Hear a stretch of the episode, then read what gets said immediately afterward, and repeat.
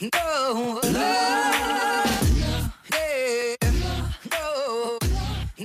Welcome to the Rebel Heart Coaching Podcast, where BSN registered nurse, integrative health practitioner, and board certified life coach Samantha Shatek teaches you how to go beyond managing your circumstances and start intentionally creating a life you love using her proven strategies.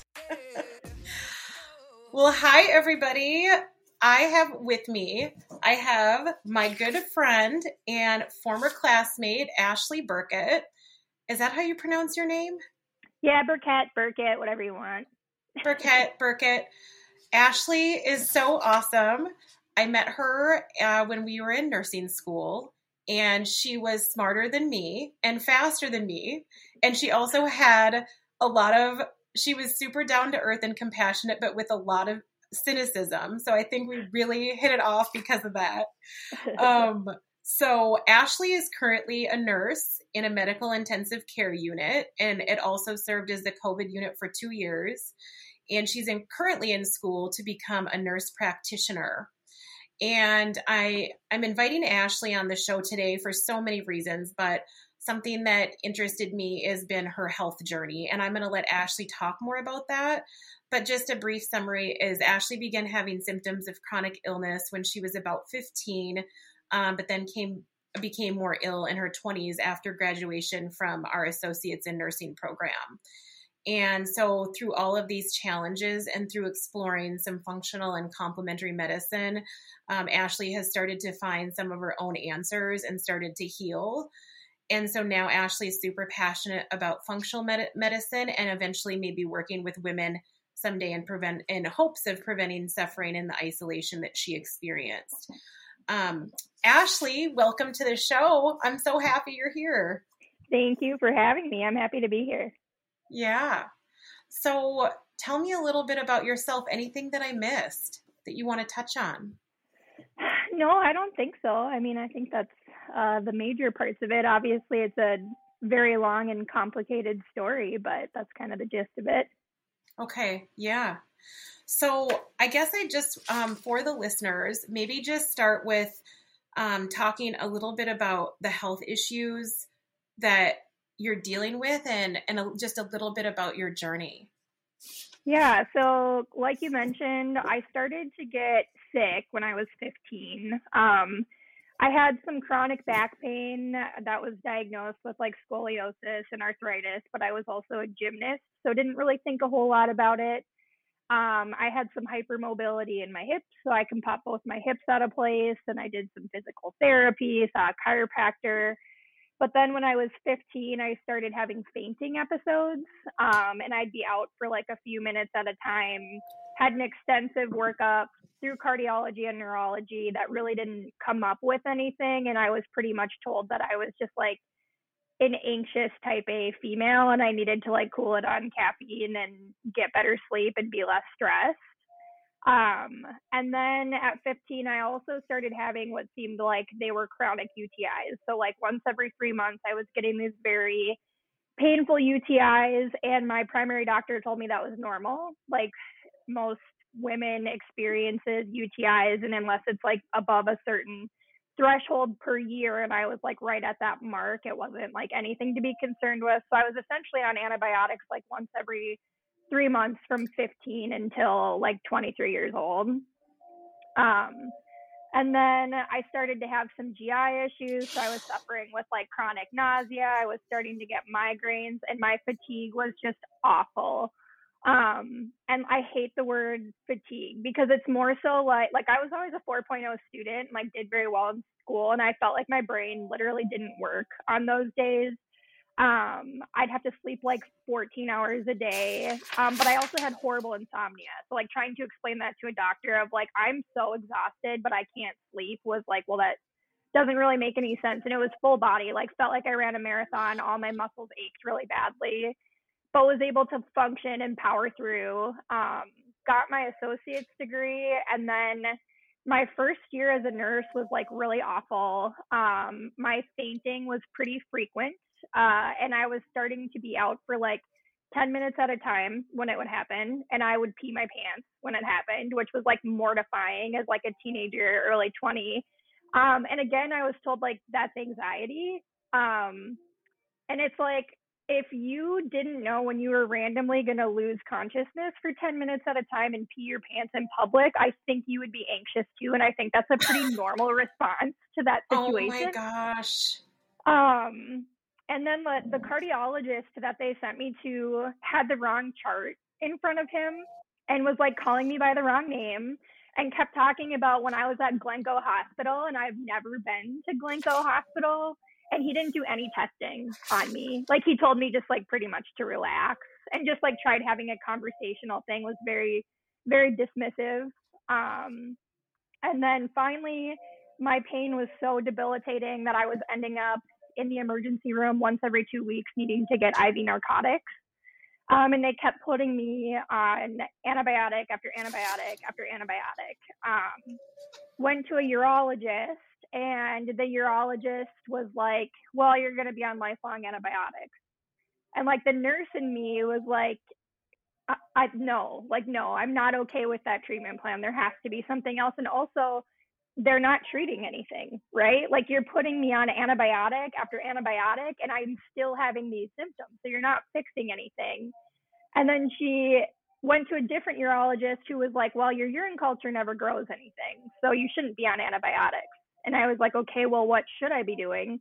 And I was prescribed narcotics and Valium. And I was like, I'm a nurse. Like, I can't take these medications and function and go to work. And like, my nausea was so bad and my other symptoms were getting so much worse. And I had all these side effects from all these different medications. And then finally, like, you know, you're stuck in bed. This is all happening to you. You have a medical background. So I just started looking at like blogs and like looking all over the internet to kind of try and see like what what are some remedies and i stumbled upon interstitial cystitis and i was like oh my these are my symptoms like this is 100% what i have to have.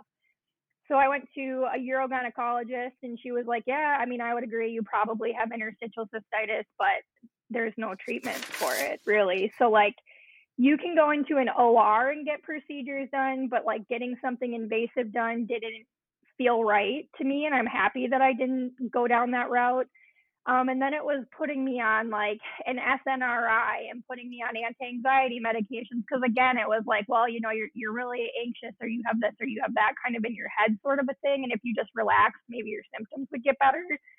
Um, and so that was kind of actually I mean you were one of the first people that I went to where I was like what can I do with my diet or like because a lot of people in the IC world are like, you know, diet is huge, diet is everything. But in conventional medicine, they prescribe one diet for all people with interstitial cystitis.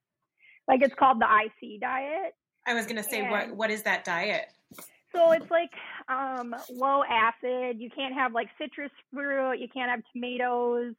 Um, you can't have caffeine, alcohol. So like common bladder irritants essentially is what they put you on. But for me, that diet didn't work and I like I have I could go on a long tangent about the IC diet and how bunk I think it is, but right. Um. Anyway, so then I found my first naturopathic doctor that I went to, and she was great. I went on like a low inflammatory diet, and it drastically improved my health and my symptoms. It didn't fix everything, but it allowed me to be more functional and get off of the medications that I was on.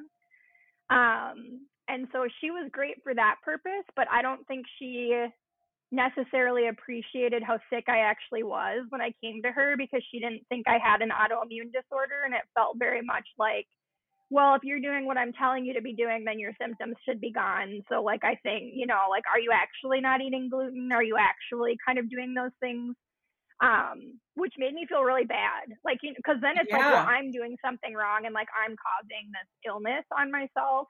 Um, well, and, and so, so, like, then, you, you went to a so you're going you're going through all this with like conventional medicine and feeling like every no one's listening no one has the answer you're sort of being gaslighted in a way yeah. you know made to feel like you're crazy or it's all in your head or it's only because of x y and z so then yeah. you seek out a naturopath in hopes that they would be more i'm assuming understanding compassionate but also knowledgeable mm-hmm. and even though the infl- anti-inflammatory diet sounded like it helped you you're still experiencing this sort of like not acknowledging like the full scope of what's actually happening with you even within that naturopathic uh, Yeah. paradigm with this particular person Well, and I think like, you know, now that it's not such an emotionally charged topic for me and I can more so just like sit back and look at it big picture and also my experience as a nurse, like anybody that goes into a helping profession, I think their biggest fear is not knowing and not being able to help somebody, right? And especially like in, in conventional medicine, we're very much taught because it's such like a sue happy culture to not admit that, right? To not say like I don't know what's going on with you. And I think that was the big issue kind of with every provider. And I think what being the chronic pain or the chronically ill patient is, especially in conventional medicine, like you're every provider's biggest fear. And that's why you get the response that you do when you go to see them. Right.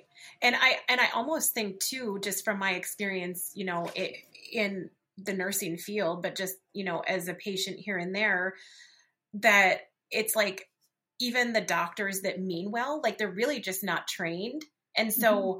so yeah, like you're saying I, I agree. It sounds like you just feel like most people feel like at, at a loss and so Mhm. they don't know what to do and they don't want to feel like they didn't earn their degree, you know, Yeah. or Yeah. yeah, so I mean, that's it's a an ego challenge, right? To like come up with this patient that you just can't help. And even as a bedside nurse, like I, I get the same fear when I'm admitting a chronic pain patient. If I see that diagnosis, like we have a very negative response to even seeing that diagnosis on a chart before we meet that patient because it is typically the patient that's like writhing out in pain, having an anxiety attack, and we feel like there's nothing we can do to like help their suffering, right? Like I've loaded them with benzos, I've given them narcotics, and they're still so uncomfortable, and I have nothing else in my toolbox for this patient. And the patient's frustrated, and I'm frustrated, and it's just like not productive. Right. But Yeah. I think even like to that point, like what you're saying with conventional medicine and training, I do think like I don't want to like shit all over conventional medicine because I think there's a time and a place for it, and I really think like the people that go into it go into it for a good reason, and they're doing the best that they can with the education and tools that they've been provided, and you know with the resources and the setting that they work in. So like I don't want it to come off like you know I'm anti-conventional medicine because I'm not. I just think the system Totally. is very flawed. Ashley, I want to ask something. I'm I'm thinking of something as we're talking, and it's kind of Yeah. making me chuckle. So, um, and and I want to keep moving forward, but there was a moment where I think you told me the last time we met up that you admitted to me that when we were in nursing school together that you thought all of the things I was talking about was so weird and we and like wacky, yes. like the holistic I used health. to call you Phoebe from Friends. Remember? I feel like you're like you're like kind of like Phoebe, like you've got that.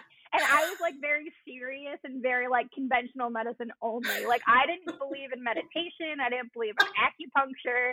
I never wanted to try any of that stuff. And then here's like Sam, who lived in Soho and was a massage therapist, and like and I was just like, she's too much for me, like at first. And then like I got super sick and I was like, okay, maybe she's okay and maybe I could learn something from her. And like you've been a super great wealth of knowledge and helped like change my perception of things, I'll say.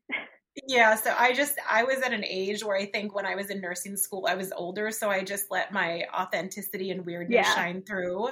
Yeah. And I didn't really care what anyone thought just because I, you know, I've had my own journey with holistic health and seen it really, you know, help people. Um, but it's interesting because, you know, it's like with with your journey, I guess I just want to there's so many modalities. When we say holistic health or complementary medicine there's so many modalities.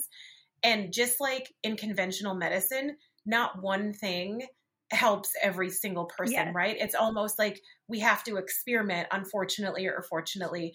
And i'm curious about like what were the things or or a few things that really stand out that were really helpful to you i know you said the anti-inflammatory diet yeah. but what else did you explore that feel feels like even if it was a little bit kind of move the needle forward for you? So can can I like go in detail about my urethra on your podcast? You Like, is that- totally can. And if people right. don't like it, they can change the channel. All right. So, um, I just have to say, and like I'm gonna be very graphic here. Like it. So I have, you know, interstitial cystitis, endometriosis, and Okay, time out. So if Yeah. you're listening and you don't want to hear about graphic details of a urethra, or if you have children in the room, shut it off. We love you, but shut it off and come back to it if you have kiddos. Okay, continuing on. yes. So, um, and I have a hypertonic pelvic floor, and I chronically felt like somebody was like trying to split me in half from my vagina. I felt like my urethra was on fire, like chronically, and it was so uncomfortable to try and pee. Like whenever I tried to pee, I retained super badly. Um, and I, I was so miserable. Like there was definitely six months months in my life where I would like text my mom and be like, I this isn't quality of life for me. Like I cannot live this way. This is so awful. Um, and actually in our bachelor's program, we had to take a class that talked about self-care and alternative medicine briefly. And we had an assignment where we had to utilize an alternative modality and write a paper about it. I still wasn't receptive to this stuff, mind you. I had just opened up my heart to diet modifications, and that was it. That was like where I was at. Still on a bunch of like pharmaceuticals.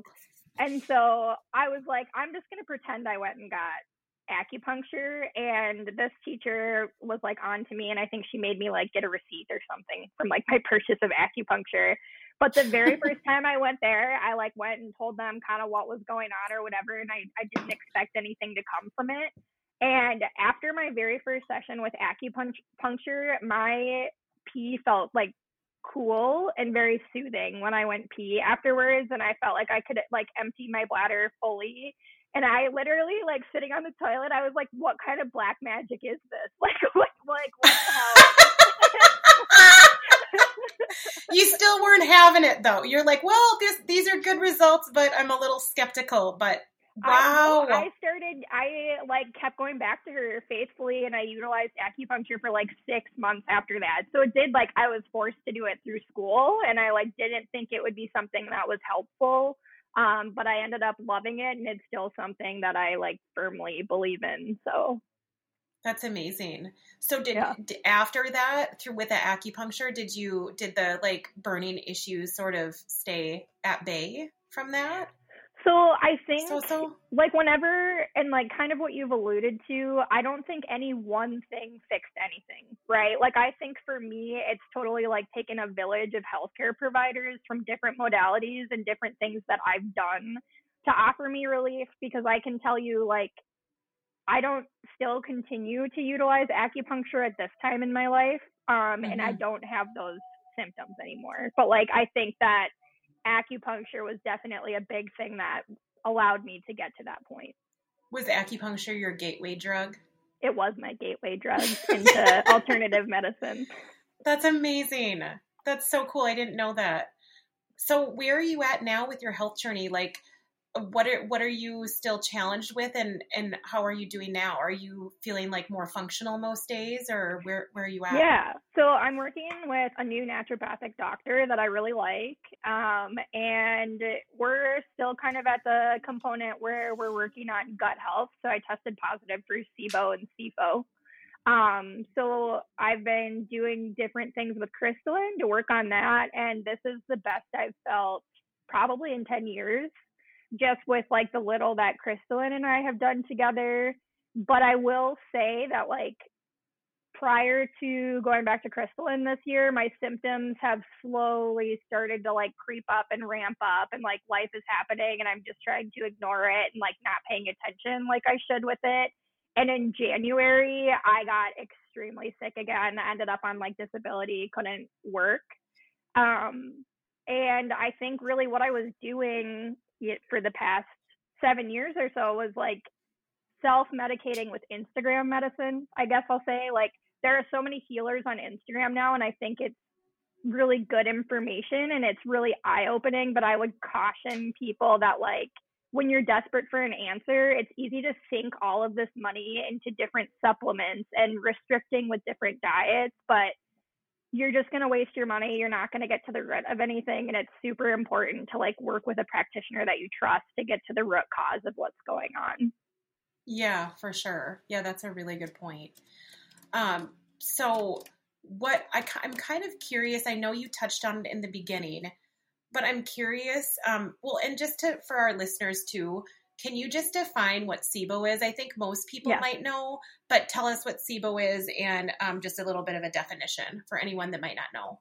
Yeah, so SIBO is small intestinal bacterial overgrowth, um, and it can be caused by a variety of things. I can speak mostly, and again, like I just want to be clear, this isn't medical advice. I'm not an expert on it. I know I'm a nurse, but this has nothing to do with like my nursing background. This is all just like what I've learned through working with a naturopath. Um, but in my case, I think I had a lot of gut issues from a young age, starting with like mold illness. Um, and then I think I had chronic food intolerances that were ignored, and I kept eating that stuff. Like, I'll even by the time I was eight, I had to get my tonsils and adenoids out because I chronically had strep, was chronically on antibiotics for that. Um, and my acid reflux was so bad that I didn't have any tonsils left because acid had eaten away at it and I had such a raspy voice that they cleaned away, they cleaned my voice box to fix it because my acid reflux was so bad. So like obviously I've had GI issues from a very very young age. Was chronically stressed, I always struggled with anxiety. Um NSAID use, I used to pop ibuprofen like it was candy antibiotics from basically eight years old until my early 20s, like chronically, like I just absolutely destroyed my gut and it predisposed me to getting this bacterial overgrowth that can cause like a variety of systemic issues. Yeah. You know, I also thank you for sharing that. I want to address too a little bit, um, and we don't have to talk at length about it, but I'm curious about um, like ACE and the adverse childhood events and how that, and, and you don't have to go into detail, but Yeah. I guess I'm curious as a coach um, in sort of that holistic piece of um, do you feel like, you know, sort of like the emotional, mental uh, component and how that might have played into maybe some of the things you were experiencing? Yeah, and uh, this kind of loops back to our friendship. Like you did, I think you gave a speech or something in one of our classes about how generational trauma, right? And like how Mm. trauma passes down through generations. And also, I didn't believe in that. I'm just going to tell you, like when you gave that presentation, I also didn't believe in that. She's the devil. um, I was just like more of Sam's Phoebe ideas, like whatever. and so, so I swear Um, I, I'm into Western medicine too. I'm smart. I know things. um so anyways i didn't believe in any of that stuff but now i totally believe in it especially like um you know i'm going to butcher this but there are like certain cohorts that are genetically predispositioned to certain illnesses and they track it through war and like major trauma events like that and how it literally turns genes on and off that can cause illness and i i think that's been very true for me and for my family. Um i can say my other brother also struggles from chronic illness and i don't think that that's a coincidence. Um and i think just like chronic stress on the body right? We know it lowers your immune system functioning. We know it increases your stomach acid production and can cause issues and adrenal fatigue. So I think all of that totally, as well as my type A personality. Like I've been type A since I was very, very little. And I think that Right. um, is very common with autoimmune disorders in females. And that's also a component of why we don't get diagnosed and why we don't get Right. the treatment that we need. So, I just want to touch on a couple of things you said that I mean, we could nerd out so hard about like any one of these topics for so Yeah. long. yeah. Um, but I love the topic, and I remember sitting next to you in pathophysiology, and we had a really, I can't remember the teacher's name, but I'd love to give her a shout out. And she was a really great teacher. I liked her. I don't know if I liked did, her but, too, and I can picture her, but I can't think of her name. but she was the first one to talk about epigenetics. Yeah. and then and then i've really you know kind of been really curious about that topic because epigenetics links sort of like the scientific and genetic with the emotional behavioral like environment.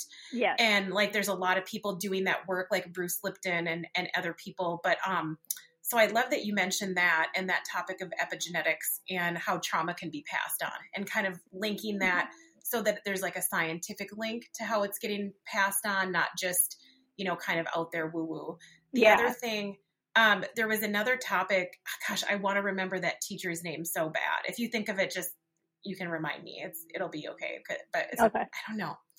Um but the other thing besides um shoot i think i lost it. I can't remember what you were talking about. It was epigenetics and then something else that i wanted to Like mention that i feel and like certain certain groups It's that have experienced trauma. All right, it'll come back to you. it'll come back but um well yeah because that and that was reminding me of the epigenetics but it was something that you said after that that i really wanted to nerd out about because i feel like there's not many people i could nerd out with about this topic and now it's Well, It is interesting because like it's even something that's starting to be recognized in conventional medicine, which I really like. Like I think we're we're finally start the science is finally catching up with it. Like I think people have known about this for thousands and thousands of years. I think, you know, Western medicine, conventional medicine does a really, really bad job of connecting the emotional body with the physical body. And I think that's something that we're still catching up on and i think that's like a big thing that we miss out on with chronic illness. Yeah. Um, but even even um for instance for interstitial cystitis and i can't i can't give you the reference for this. I remember reading this a very long time ago but it's something like 80% of people with interstitial cystitis have been sexually abused so like Wow. it's just like interesting you know i i do think it is like a really that's a big component that's often missed. Wow um i know what i was going to talk about and that is um oh lost it again.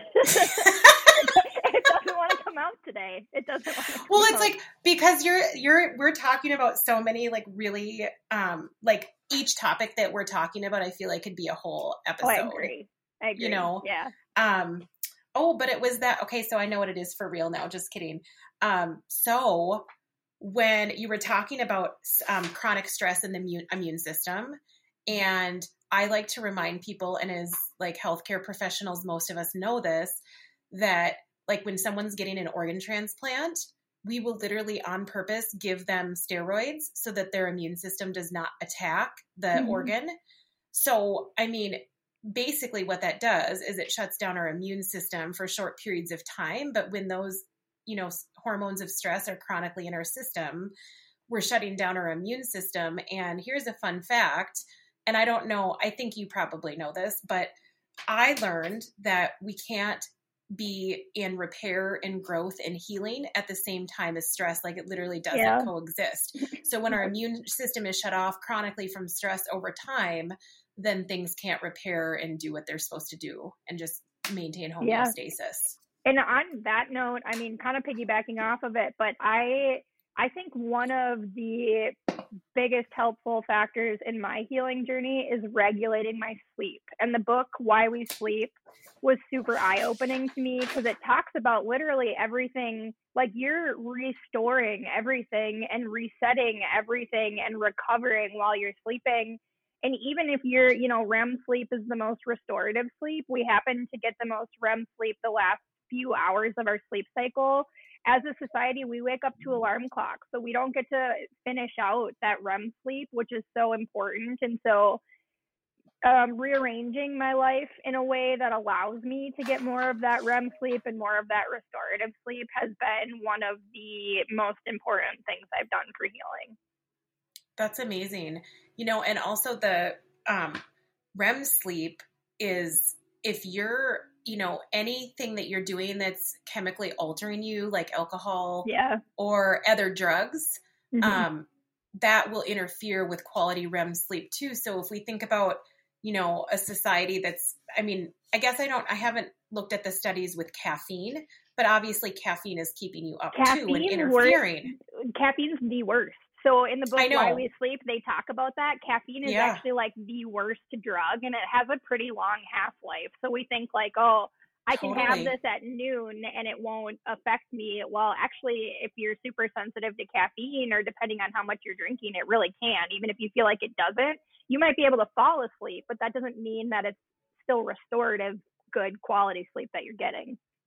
Right. And I I'm super guilty of and Oh. I'm especially as being a nurse and Yeah. a nurse in general, but a nurse on night shift. Yeah. I mean, you know that the that the caffeine and just in society in general is being used, overused, and abused, and then that can affect definitely some of our sleep.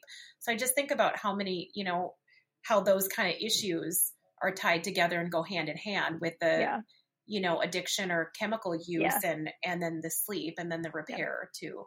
Again, a Inter- my hole. ICU my ICU nurse is coming out here, but of all of the sedatives that we use in the ICU, there is only one that you can actually get REM sleep on. So we put people into these quote unquote comas with these sedative medications for days and days at a time and they can't REM sleep on it. And that's like if you're critically ill, that's like the most important component to it.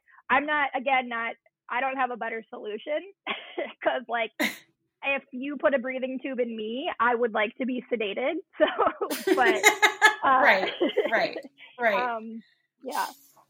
Well, so, but what would you say? And I'm, and I'm totally putting you on the spot here, but like you've read this sleep book, and and you know, with your own experience, like so many people though do have insomnia. So, Mhm. What if what if someone's like trying all the things? Is there Yeah. something that this book says, or that you would say that's like the most important? Like, you know, Yeah. have a dark room. Like, don't drink caffeine. Like, Yeah. stay away from technology and blue light. Like an hour or two before bed. You know, have some routines and rituals, but what else would you say for someone who's like i'm trying things is there anything that might might not be like mainstream knowledge out Yeah. there that you've learned okay So I think it's a complicated question, and I've had insomnia since I was like four years old. My entire family has insomnia, like it's a huge thing. And I self-medicated with Unisom and like all like I used to take NyQuil all the time as a teenager just to like get me to sleep. You don't get restorative sleep on that, and that's why you still feel like shit, right? The next day you still feel groggy, you don't feel great. So ditch that stuff, quit using it. It's you think it's helping you, but I'll tell you it's not actually helping you. Um, but also, insomnia is a symptom, right? So we see that as a disease in and of itself. I think it's a symptom. So figure out why you're having that symptom. And for me, that really required working with a naturopath. Um, and for me, what changed it was frequent meditation, grounding, right? So these are free modalities. So if you're somebody that's like, I have no money, I can't see a naturopathic doctor, well, utilize these free things that you can do. So get outside right when you wake up in the morning, get light to touch your retina to help regulate your circadian rhythm. At the end of the day, watch the sunset. Like those are huge things that you can do. Get outside in nature.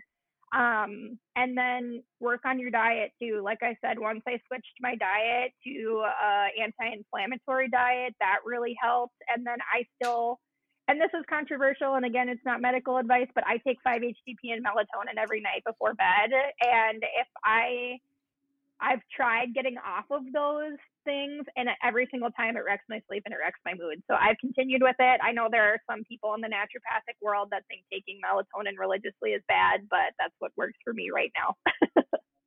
yeah and and so like i don't know a lot about the controversy but as far as i'm concerned like i mean we produce melatonin so it's like just giving our body a little boost it's not like something synthetic outside of our body right So the And I- argument is that it's like a Yeah. feedback loop.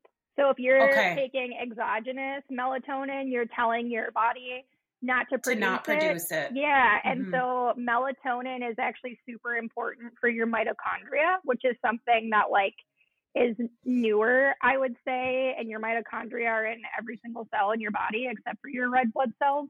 Or like Um, the so- power plant for anyone that doesn't know the mitochondria is like the powerhouse the power plant of the cell Yeah, yeah. So Yeah. I think that's from, and I don't, I'm like not an expert on it, but that's just like kind of my understanding of why people don't like it. And what is so 5-HTP? I I've actually started taking like a super small percentage of that. Um, I think I take like literally like five milligrams or something, Mhm. and I just take it once in a while around my cycle. Um, Okay. and I found that it helps boost my mood because I've I've never really taken any, you know, SSRIs or anything, but tell Mhm. me about why you take 5-HTP at night and just in general. Like, what do you feel like that does for you? Yeah, so 5-HTP, um, you take it at night, and it's supposed to help with serotonin. Um, so the majority of your serotonin is produced in your gut. So if you have gut issues, that could be part of your insomnia and mood issues, is you're not producing enough serotonin. Um, so that's why I take it, and I started taking it. It was an Instagram find. I'll be very honest. Somebody was touting it on Instagram, and I'm like, whatever, I'll try it. Um, and it worked very well for me. And it's also um, a lot of people don't know this, but it's a prokinetic. So if you have, um, meaning it can help if you have a really slow GI system. So if you have constipation, nausea, things like that, it's a prokinetic that can help improve your motility. Awesome. And I think that um again, and I just and I'll put this in the show notes too and like everything that we're talking about is obviously not medical advice advice. Yeah. We're both nurses. Um Ashley is about to be a nurse practitioner soon and we'll talk about that in a minute. But um you know, again, this is just things that have worked for Ashley or for I. It's we're not saying that this is what you should do, but just Yeah. um to kind of lead you in the right direction if you And if there you might are- be looking. there are contraindications to all supplements. So like you Absolutely. literally you literally and I like I've had bad effects from taking supplements. Like I think as somebody in healthcare, I was arrogant and I'm like, well, I have enough knowledge to be able to no, you don't. Like you really should work with a provider before you start especially if you're on other pharmaceuticals. It can be very dangerous. Right. Well, I was going to say what's interesting that I've noticed is a lot of pharmaceuticals and supplements basically have the same function. Yeah. And so, for example, St. John's wort is usually taken for depression. So you don't want to be doing St. John's wort if you're on an SSRI or SNRI, Yeah. Which is an Yeah. antidepressant medication. So a lot of them have similar like actions in the body. So you'd be kind of like ODing yourself by doing both Yeah. my understanding. Um, so I guess I want to move into like all this went on and now it seems like you're so you're you're you're drinking the Kool-Aid now and you're thinking like I'm not so weird and some of this stuff some of this stuff has worked for you. Yes. I'm curious like so you're in naturopathic school and you have how many years left do you have or wh- when are you finished when will you be a nurse practitioner? So yeah, uh, my nurse practitioner program, I will graduate May of 2024. Okay, May of 2024. But who's counting? right, who's counting? No big whoop. So I guess and and I know that as you get closer to that time like you'll probably shift just because you're a human and you'll learn things, but right now where do you see yourself going with that and and what kind of things do you see like being of service to people?